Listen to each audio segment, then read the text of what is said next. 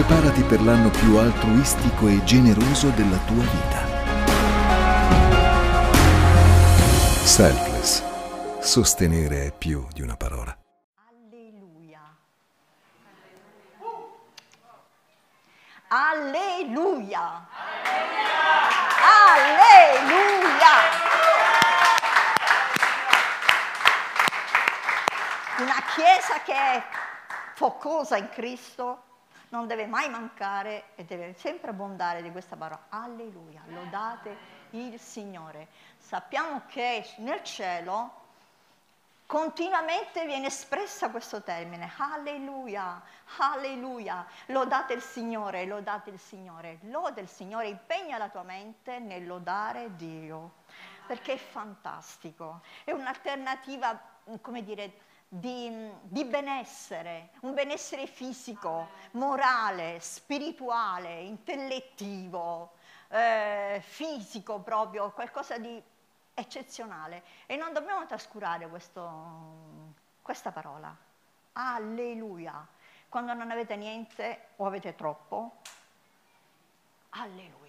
Alleluia, cambia le situazioni perché è, un, è qualcosa di eccezionale, di spirituale, un'invocazione di, della, dello Spirito Santo che eh, sale dalla terra al cielo e dal cielo scende nei nostri cuori.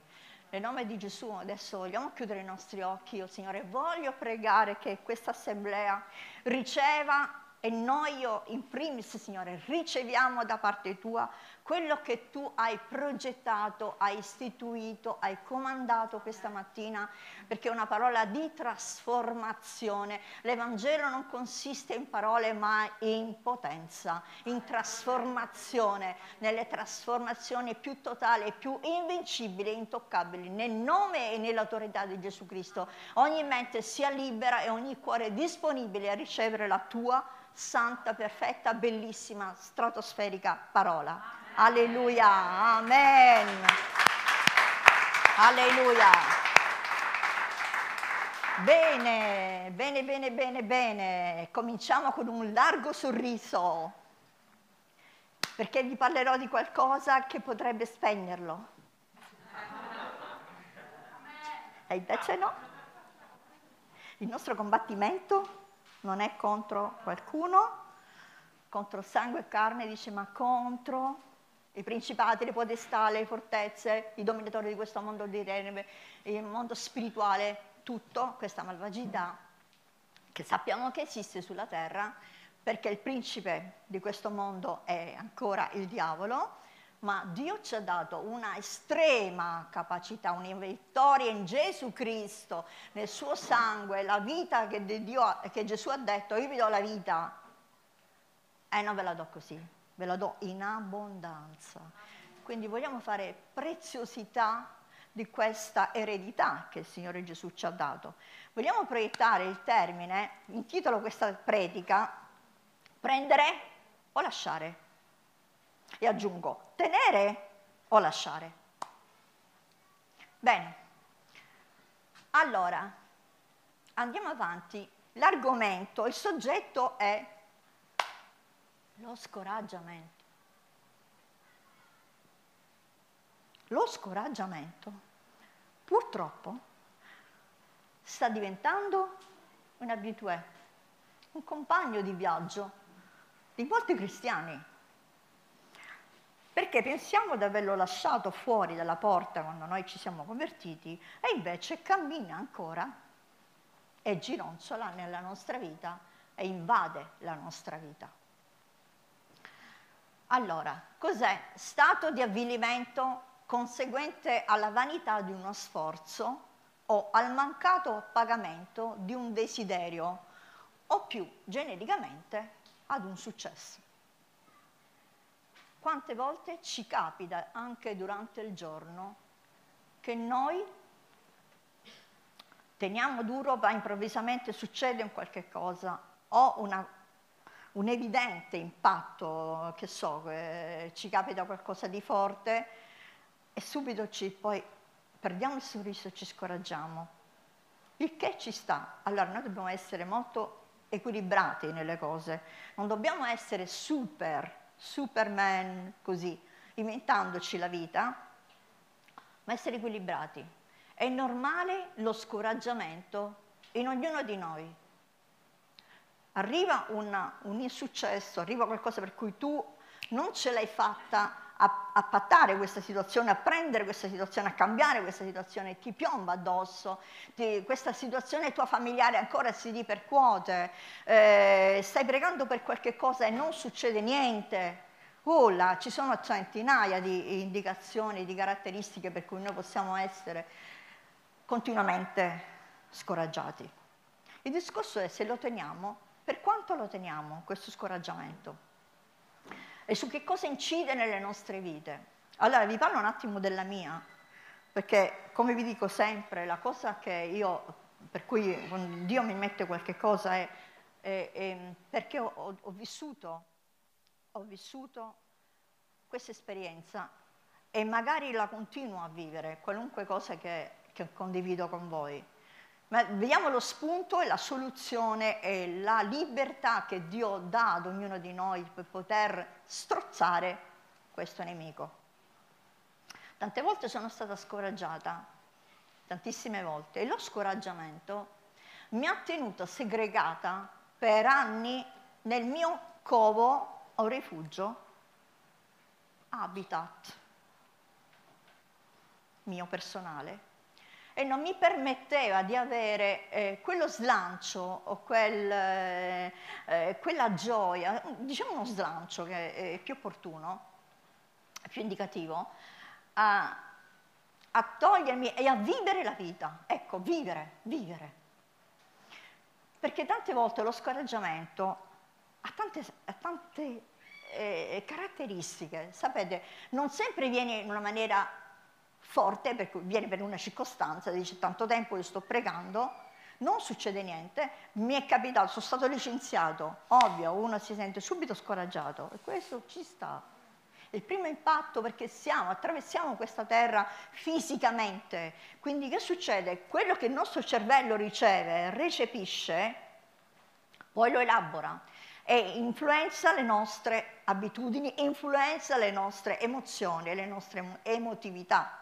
È vero? Quindi no, arriva qualche... o ridiamo o piangiamo, comunque sono caratteristiche emotive che abbiamo dentro di noi. Allora, io dicevo, per tanto tempo ho avuto eh, purtroppo questa, ho ottenuto questa, io la chiamo condanna, perché ti imbriglia, ti tiene come un laccio, ti fa guardare sempre in basso e mai in alto. Ti dice che tu non ce la puoi fare, quindi qui subentra l'autovittimismo, l'autocondanna e ci sta tante volte noi siamo il frutto, o il frutto, lo scoraggiamento, il frutto di scelte sbagliate, non per sempre viene perché il diavolo le manda, il diavolo si usa delle situazioni, si usa delle nostre emotività, delle nostre scelte sbagliate o giuste che siano, per poter condannare. Cosa sta scritto nella parola di Dio che lui è il grande accusatore dei nostri fratelli, colui, colui che ci accusa notte e giorno davanti al trono di Dio. Quindi viene naturalmente nella tua, nella mia vita e pone il suo discorso. Eh? Si presenta come il grande attore, lo scoraggiamento. Ma dove vai? Che tu non ce la puoi fare. Hai visto per l'ennesima volta, hai sbagliato. Hai visto, hai fatto quella domanda di lavoro hai chiesto un rimborso, a tutti sì, a te no. È successo qualcosa solo a me del genere? No. Io guardavo gli altri che vanno più avanti di me e chi conosce la mia situazione sa in, in, in, diciamo, un po' i dettagli, quindi mi confrontavo e questa è un'altra condanna e un'altra dannazione dello scoraggiamento, il confrontarsi. Devi, quello ti scoraggia. E noi dimentichiamo che il Signore ci ha fatto re e sacerdoti. E questo deve essere uno stile di vita. Noi ce le dimentichiamo queste cose. Noi viviamo la domenica, sentiamo la predica, magari ci piace pure, cantiamo, lo diamo insieme, è bello ritrovarci, poi ce ne andiamo e ricominciano le nostre solfe, le nostre consuetudini, le nostre vecchie abitudini e non mettiamo in pratica quello che l'Evangelo dà. L'Evangelo, quando viene predicato, deve dare trasformazione. Assolutamente, altrimenti noi viviamo una vita statica spirituale in cui noi non ne veniamo fuori. Oppure tanto te- passerà tanto tempo prima che ci si renda conto che quello stato ci ha fossilizzato e ci ha legato ai ceppi. Vi voglio raccontare una storia che è proprio sulla Bibbia. Allora, abbiamo tantissime storie nella parola di Dio per chi ha questa dimestichezza, a partire da Gedeone, il famoso Gedeone, ma non ci fermiamo là perché questo è veramente conosciutissima questa storia, l'emblema dello scoraggiamento, no? Vedeva tutto intorno a sé, c'è tutto, tutto storto, tutto buio, eccetera. Sappiamo la storia, Dio sceglie lui comunque. Ma questa mattina vi porto in tre strade della parola di Dio dove vediamo questa caratteristica che poi ne ho una veramente una chicca eh, che leggendo tempo fa dico ma veramente anche lui bene andiamo per gradi andiamo in Esdra Esdra.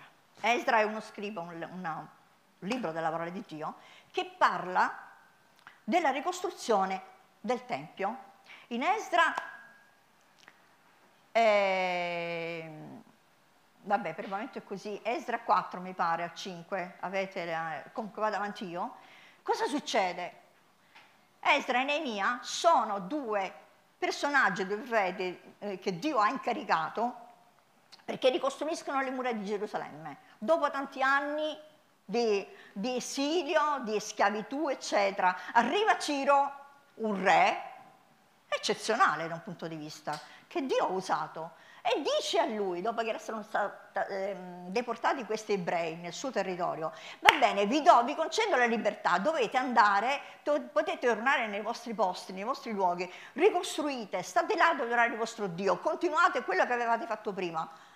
Oh, sbalorditivo, solo Dio può fare queste cose. Ebbene, loro cominciano, vanno, e Neemia comincia, è colui che trascina, eh, va avanti, ricostruisce queste mura, eccetera, arrivano fino al punto di costruire il Tempio. E qui arriva la, la parte più importante. Al Tempio, che sappiamo è proprio il finale, arrivano nella Gerusalemme e ricostruiscono il Tempio. Che succede? Succede che qualcuno che voleva eh, all'interno del popolo, voleva anche lui partecipare, un gruppo di persone, un gruppo di popolo, si mette contro di loro e li annienta, cioè li, li demolisce psicologicamente. Loro fermano i lavori del Tempio, ascoltate, per 16 anni, perché si erano scoraggiati dalle minacce di costoro. Ma come?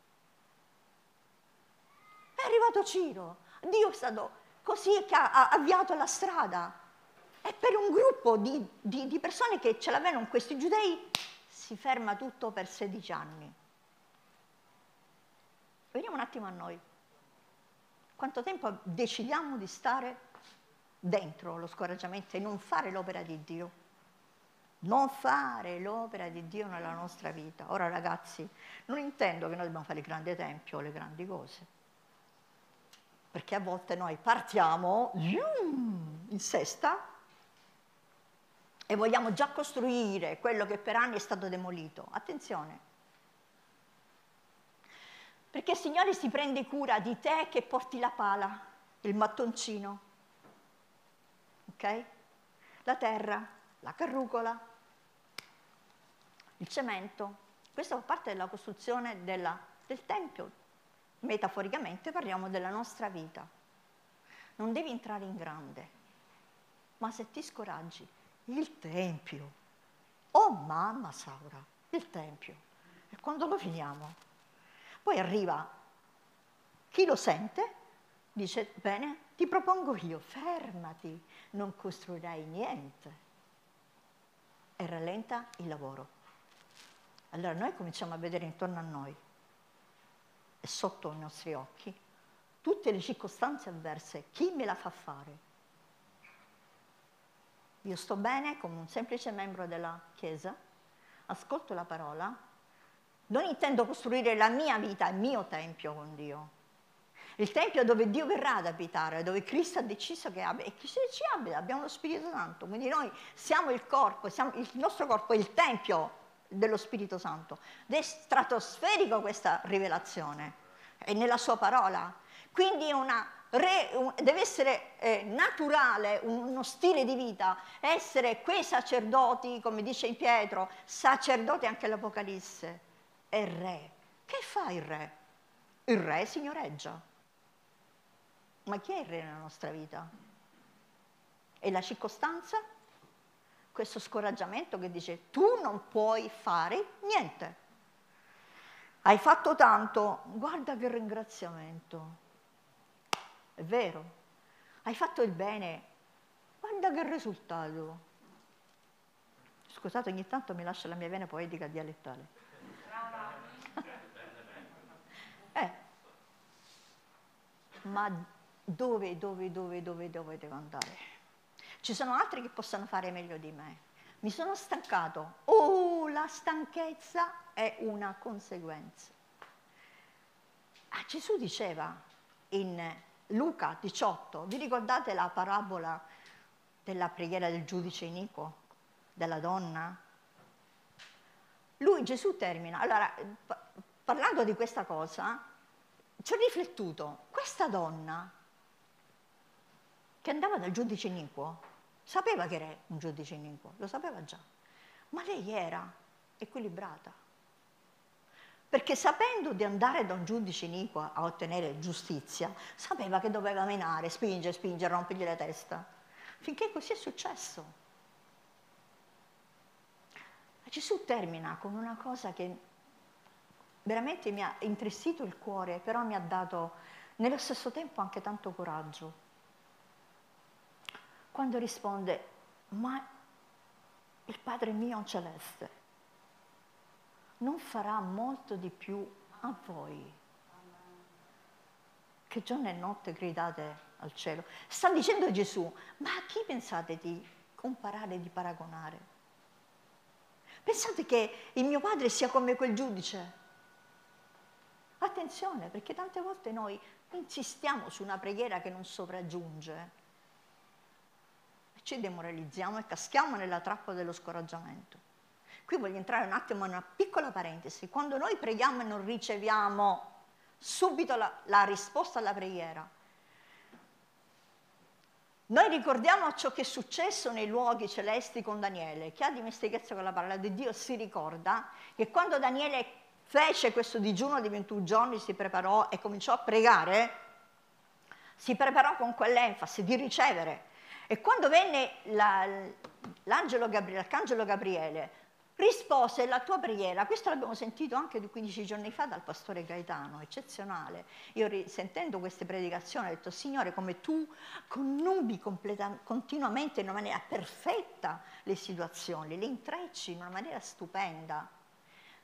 E il pastore Gaetano ci ricordava anche questo girare intorno, ma è inutile girare intorno alla preghiera, è inutile finché anche No, non è inutile, perché tu arriverai.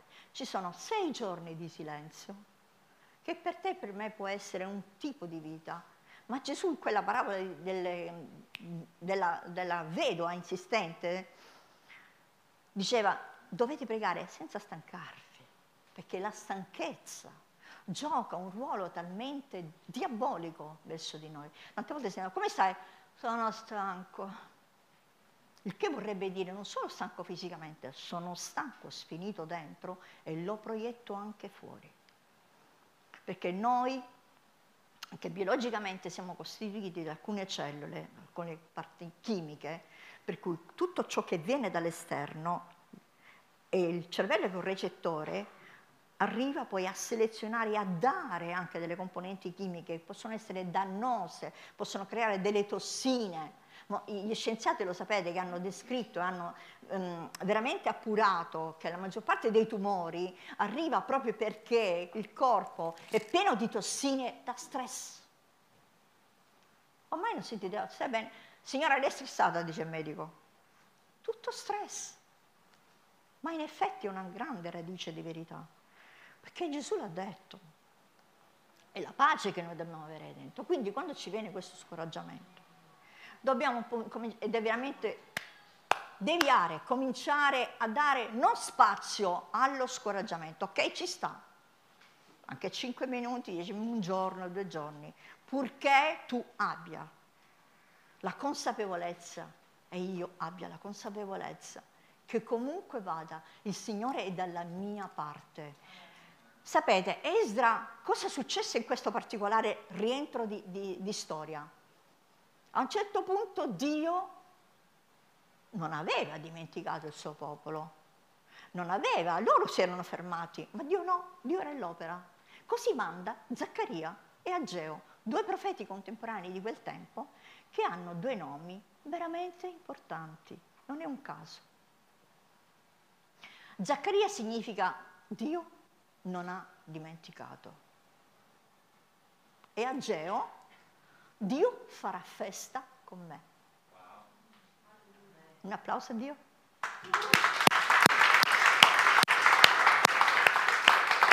Lui è perfetto, anche nei piccoli dettagli, è meraviglioso. Allora, Dio non dimentica la tua preghiera, anche se sta passando del tempo. E ritornando a Daniele, incrociandoci in questo tema, che succede? Daniele, quando viene l'arcangelo, Gabriele, Dice, la tua preghiera nel momento che, ascoltate, tu l'hai elevata, è arrivata. Quindi nel momento che noi alziamo la preghiera a Dio, la preghiera nostra arriva. Dio non si dimentica di te, non si dimentica di me. E Dio vuole fare festa con te e per te. Mettiamoci questo. Mi ha colpito una, parte di Daniele, se voi leggete nei capitoli 9 e 10, è fantastico, c'è una risposta che è fondamentale alla preghiera. l'arcangelo dice a Daniele, Daniele, tu sei un uomo grandemente amato. Ecco perché la tua preghiera è arrivata a Dio. Ora, lo ripete per tre volte, in tre circostanze. Addirittura arriva dopo, vediamo più avanti, nel capitolo 10, la teofonia, cioè la rappresentazione di Gesù proprio fisicamente quasi, spiritualmente, a Daniele, raccomando, tu sei un uomo grandemente amato. Ed è fantastico. Tu sei una donna, tu sei un uomo grandemente amato. Ed è questo che fa smuovere le montagne, sapere che la, io e te siamo grandemente amati nell'amato suo figlio, in Gesù. Ce lo dobbiamo ricordare questo, eh? Io sono amata da Dio. Allora, se, scusate, se viene il vostro figlio, come tante volte ha detto Gesù, il bambino viene, il Signore ci raccomanda di essere come piccoli bambini. E ci chiede qualcosa che diamo, il contrario o il peggio eh, mamma, papà, aver bisogno, mi dai un po' di pane? No, torna tra un anno. Il frigorifero ora non si può toccare. Un paio di mesi. È assurdo. Eppure noi siamo capaci di vederla così. Ma non è così Dio, il nostro Dio. Dobbiamo rivedere questo. Quindi cosa succede quando lo scoraggiamento ci assale? Diventiamo malinconici nervosi, distratti. Attenzione quando guidate che siete scoraggiati, eh? potete cercare il coruni sotto. Traduciamo per chi non sa dialetto, possiamo mettere qualcuno sotto macchina. Attenzione, davvero, perché essere, non siamo concentrati, insomma, no? Quindi ci viene questa tristezza, questo appesantimento. E diciamo che queste cose succedono solo a noi. Ed entriamo in un'atmosfera di sfiducia verso Dio, verso noi stessi, perché subentra il senso di fallimento. Quando ci vengono così opinati delle, delle situazioni per dire, questo, nel senso eh, ti propongo, puoi fare questo, eh, mi, serve, mi serve un giorno una sostituzione per il servizio, puoi farlo? che cosa c'è dentro di noi che smuove la gioia? Perché la parola di Dio dice, lo diceva proprio Paolo, qualunque cosa facciate in parola o manualmente, fate tutto, ma proprio tutto, tutto, alla gloria di Dio. Non alla nostra gloria, alla gloria di Dio. Nessuno ti deve ringraziare. Ok, se ti ringrazia, amen. Lo fai per la gloria di Dio, per il suo regno. Il suo regno. Dobbiamo abituarci che noi non siamo in democrazia, che ognuno fa quello che vuole o la pensa come vuole. Noi siamo nel regno di Dio e il nostro re, il re dei re, è il Signore Gesù Cristo. E ci ha dato questa bellissima parola che è la sua ed è la rivelazione, un tesoro preziosissimo di cui noi non ci dobbiamo stancare di leggerla, di approfondirla. Perché adesso c'è un altro passaggio che vi voglio dire. Che cosa succede quando noi siamo veramente scoraggiati? Vai in Secondo Corinzi, capitolo 2. E qui ragazzi, prima parte, è Paolo che parla, attenzione, lui ha un incarico dallo Spirito Santo, era un missionario, quindi lo Spirito Santo dice vai a Troas una città della Grecia. Per il Vangelo una porta mi fu aperta dal Signore. Possiamo procedere? Ma non ero tranquillo nel mio spirito perché non mi trovai Tito, mio fratello, che non era un fratello di carne, un fratello proprio spirituale molto profondo. Così, congedatemi da loro, partì per la Macedonia. Fermiamo un attimo perché poi il verso successivo è fantastico. Ricordiamoci che la parola di Dio è scritta senza punteggiatura, è un continuo, una cosa dietro l'altra. Bene, dice, no, no, vai un attimo indietro. Non ero tranquillo nel mio spirito perché non vi trovai Tito. Ma come? San Paolo, il missionario. E dice Spirito Santo, vai, c'è una porta aperta, là devi predicare. Lui arriva ma è solo. Non c'erano i suoi collaboratori, tra cui Tito, a cui lui era profondamente legato spiritualmente, come Timoteo. Era un giovane che lui, con cui lui ha, che lui ha fatto crescere nel regno di Dio. Non c'era, era solo. In quel momento Paolo si scoraggia. Paolo si scoraggia, ma era una missione che lo Spirito Santo gli aveva dato. Ok? Se ne torna. Quante volte facciamo così noi? Tante volte. Iniziamo un qualcosa. Se poi non va per il verso giusto, secondo noi, come noi l'abbiamo stabilito e visto, che è importante che noi, che siamo il Signore della nostra vita, decidiamo come debbano andare certe cose. Se le cose prendono una piega diversa, leggermente diversa, che so, ah io pensavo che questa cosa andasse così.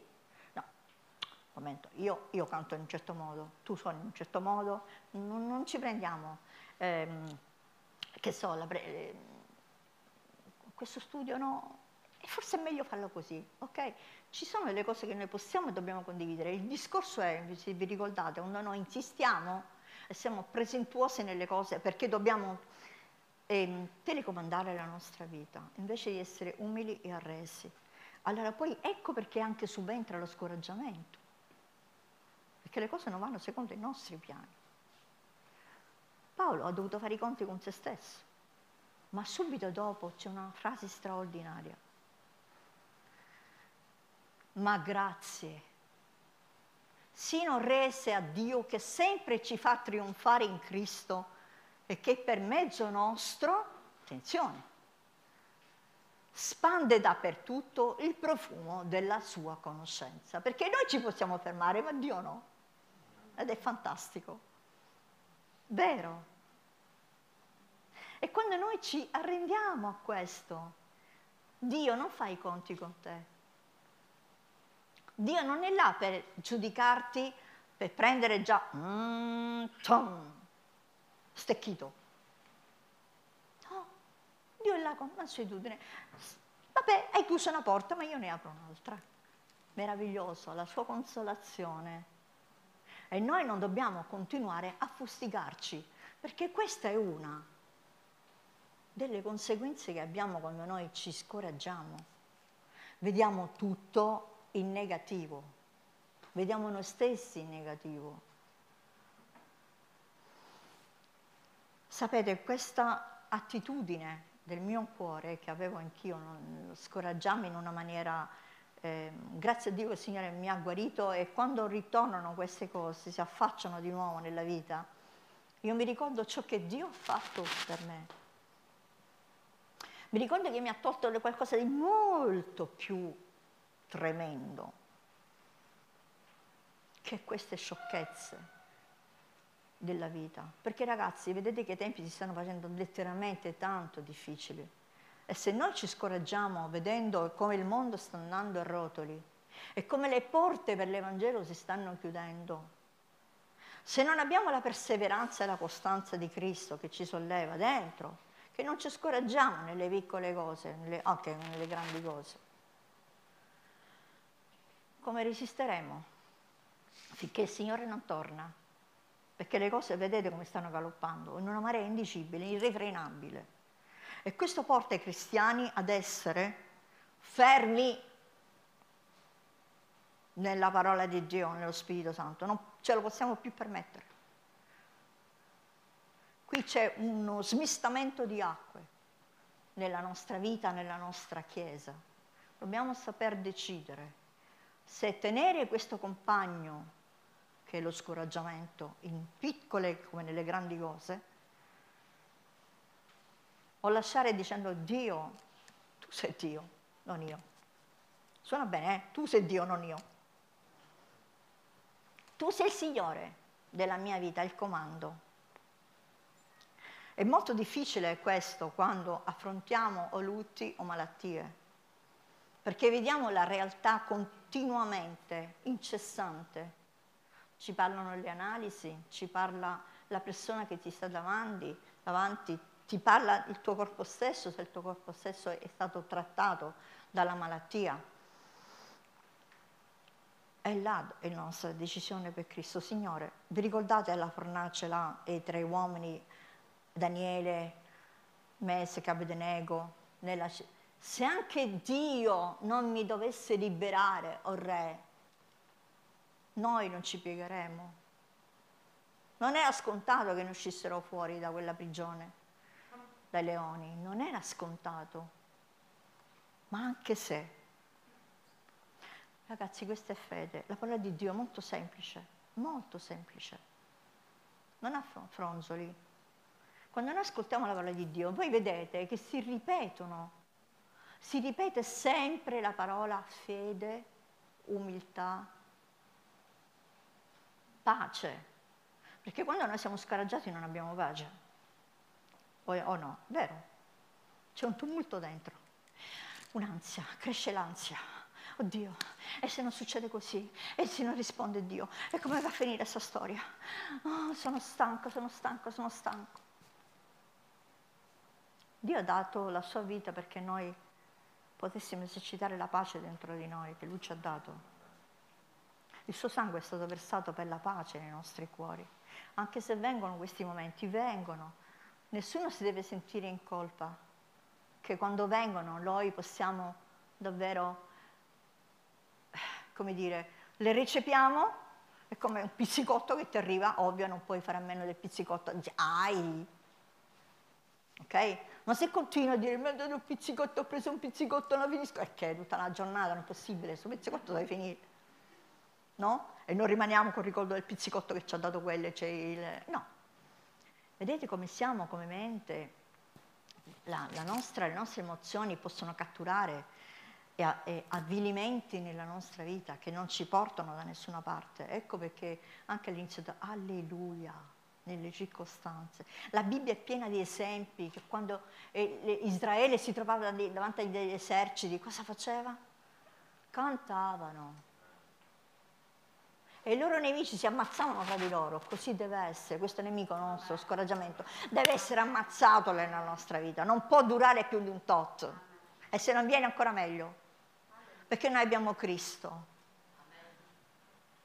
Tutti noi dovremo comunque presentarci al Signore, o che venga Lui, o che moriamo, affronteremo la morte, o affronteremo la vita eterna. Ancora più bello, la vita eterna, che venga Cristo o che non venga in tempo. Ok? Allora, dove è fondata la nostra fede? Che cosa, chi è che canta nel tuo cuore? A chi stai facendo cantare? Ai corvi? Alle allodole? Ai passeri? Chi stai facendo cantare nel tuo cuore? A chi stai dando, a chi stiamo dando la libertà di stare dentro la nostra vita. Io voglio finire con qualcosa che mi ha toccato, l'ho letto tante volte, ma lo scoraggiamento ha a che fare con questo. Andiamo in Giovanni, capitolo 20, e finiamo.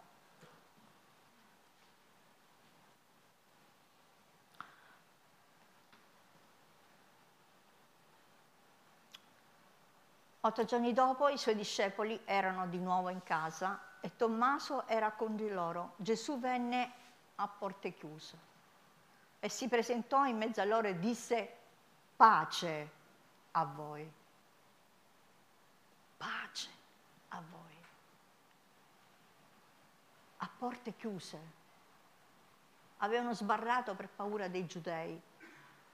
Era finito la storia incantevole di questo Gesù meraviglioso, di questo Messia che doveva salvare Israele, di tutti quei miracoli che abbiamo visto e di cui manco poi alla fine i discepoli fossero veramente consapevoli, perché facevano cose strane. Non sempre credevano, cioè come se la loro mente fosse innebbiata, ma in quella circostanza loro erano completamente scoraggiati è finito, abbiamo lasciato il mondo fuori, ci siamo chiusi dentro. La paura è subentrata in loro, lo scoraggiamento. Dio non c'è, Gesù Cristo non c'è più.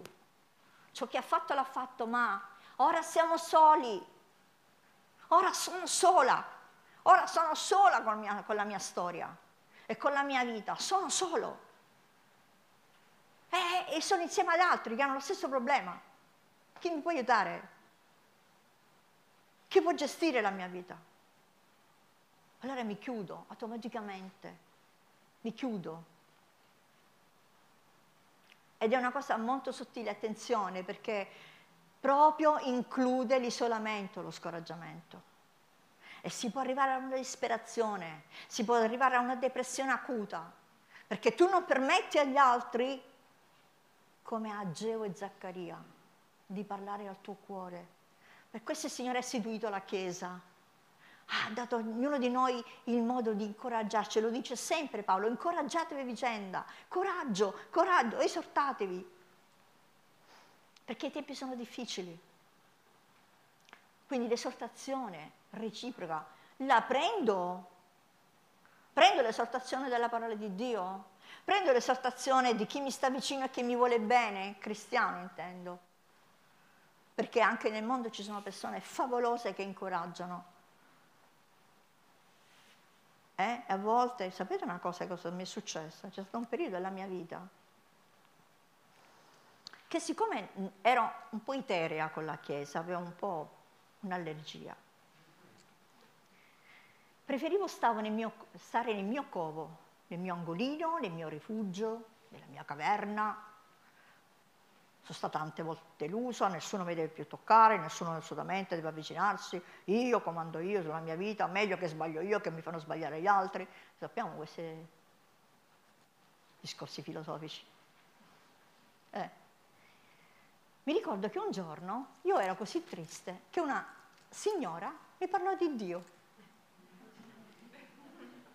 era vicino a me, non mi ricordo bene la circostanza, Mentre sai, forse sicuramente era una sorella della Chiesa Cattolica, carismatica, eccetera, non vi so dire. Comunque, mi parlò di Dio. Mi sentì così male. E disse, ma guarda che io da anni lo sento. Da anni conosco. Mi sono stata zitta. Ho detto, Signore, le pietre grideranno, ma te le butta in faccia pure. Quindi deve venire qualcun altro, Dio può parlare con chiunque, da chiunque, verso chiunque, assolutamente. Ma questo è che voglio dirvi con questo, che a volte il tesoro che tu hai dentro non lo conosci, non lo valorizzi, non lo metti in atto. Ma Gesù è Gesù. Gesù viene anche a porte chiuse. Non ci sono ostacoli per lui. Se la tua porta è chiusa in questo momento per l'amarezza e per lo scoraggiamento, perché da tanto tempo che preghi e non vedi un risultato nella tua vita, Dio Dio è Signore, Lui sa. Ci sono anche delle situazioni perché Dio non arriva alla preghiera, lo sapete, c'è un combattimento spirituale. Viene impedito perché tu possa essere felice. Oh Ageo, Dio vuole fare festa con te, fai fare festa, facciamo fare festa a Dio per noi. Apriamo queste porte, ma se anche le teniamo chiuse, per Lui non ci sono problemi, arriva. Perché loro erano lì, scoraggiati sì, ma per ricordare questo Cristo meraviglioso, ciò che avevano vissuto insieme. Erano in una comunione, non erano andati fuori e basta, erano dentro questo è anche un esempio per noi. Ci possiamo sentire stanchi, ma siamo dentro. Siamo dentro quelle mura. E se noi alziamo le mura per la nostra incredulità, perché molto spesso è quasi sempre così, se siamo scoraggiati perché alziamo dei muri. Boh, abbattili in nome di Gesù. Io so che ci sono, ho sentito questo da più di una settimana che ci sono molti scorreggiati fra di noi, ma che lasciano che questo scoraggiamento sia il compagno del loro viaggio e non lo mandano via. Fanno insieme il cammino ed è il tempo di buttarlo via dalla nostra strada. Se si avvicina lo dobbiamo riconoscere, perché accanto a noi c'è Gesù Cristo noi siamo nati per regnare, ricordiamoci sempre, siamo re, sacerdoti. Non siamo persone comuni. Apriamo i nostri occhi spirituali su questo. Siamo re, sacerdoti. Io ho pianto tantissimo nella mia vita per lo scoraggiamento, ma come i giudei ho lasciato per 16 anni che il lavoro di Dio non fosse compiuto, non potesse andare avanti, perché guardavo solo le rovine, perché pensavo che io non, non, non potessi accedere a questa grazia così immensa, potessi toccare agli altri, ma finché io riprendessi gli arnesi per cacciare le materie, chissà quanto tempo sarebbe passato e se sarei poi riuscita a farcela. Questo è l'inganno diabolico. Perché noi in Cristo abbiamo tutto. La risposta arriverà. La risposta arriverà. Quindi quando ci sono questi impedimenti, prendi consiglio anche delle persone che sono nella Chiesa, che sai che ti possono condividere la parola di Dio per aiutarti. Non ti estraniare, non ti chiudere nella caverna non mettere la chiave alla toppa e non fare entrare Cristo. Lo scoraggiamento non fa parte di ognuno di noi, non fa parte, è un compagno, scusate il termine, molto forte, maledetto ma noi dobbiamo avere il coraggio di chiamare le cose come sono. Non viene da Dio. Dio sempre incoraggiato, e incoraggia ogni giorno i suoi figli.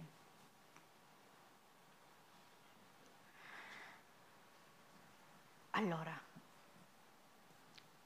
adesso io vi voglio mandare in onda una canzone un po' revival di solito non usiamo, terminiamo in un altro modo, ma se voi ascoltate le parole di questa canzone, io credo che il Signore la conoscete tutti perché è un Reileval degli anni precedenti, molto bella. Dopodiché vi chiedo comunque di alzarvi, ascoltiamo le parole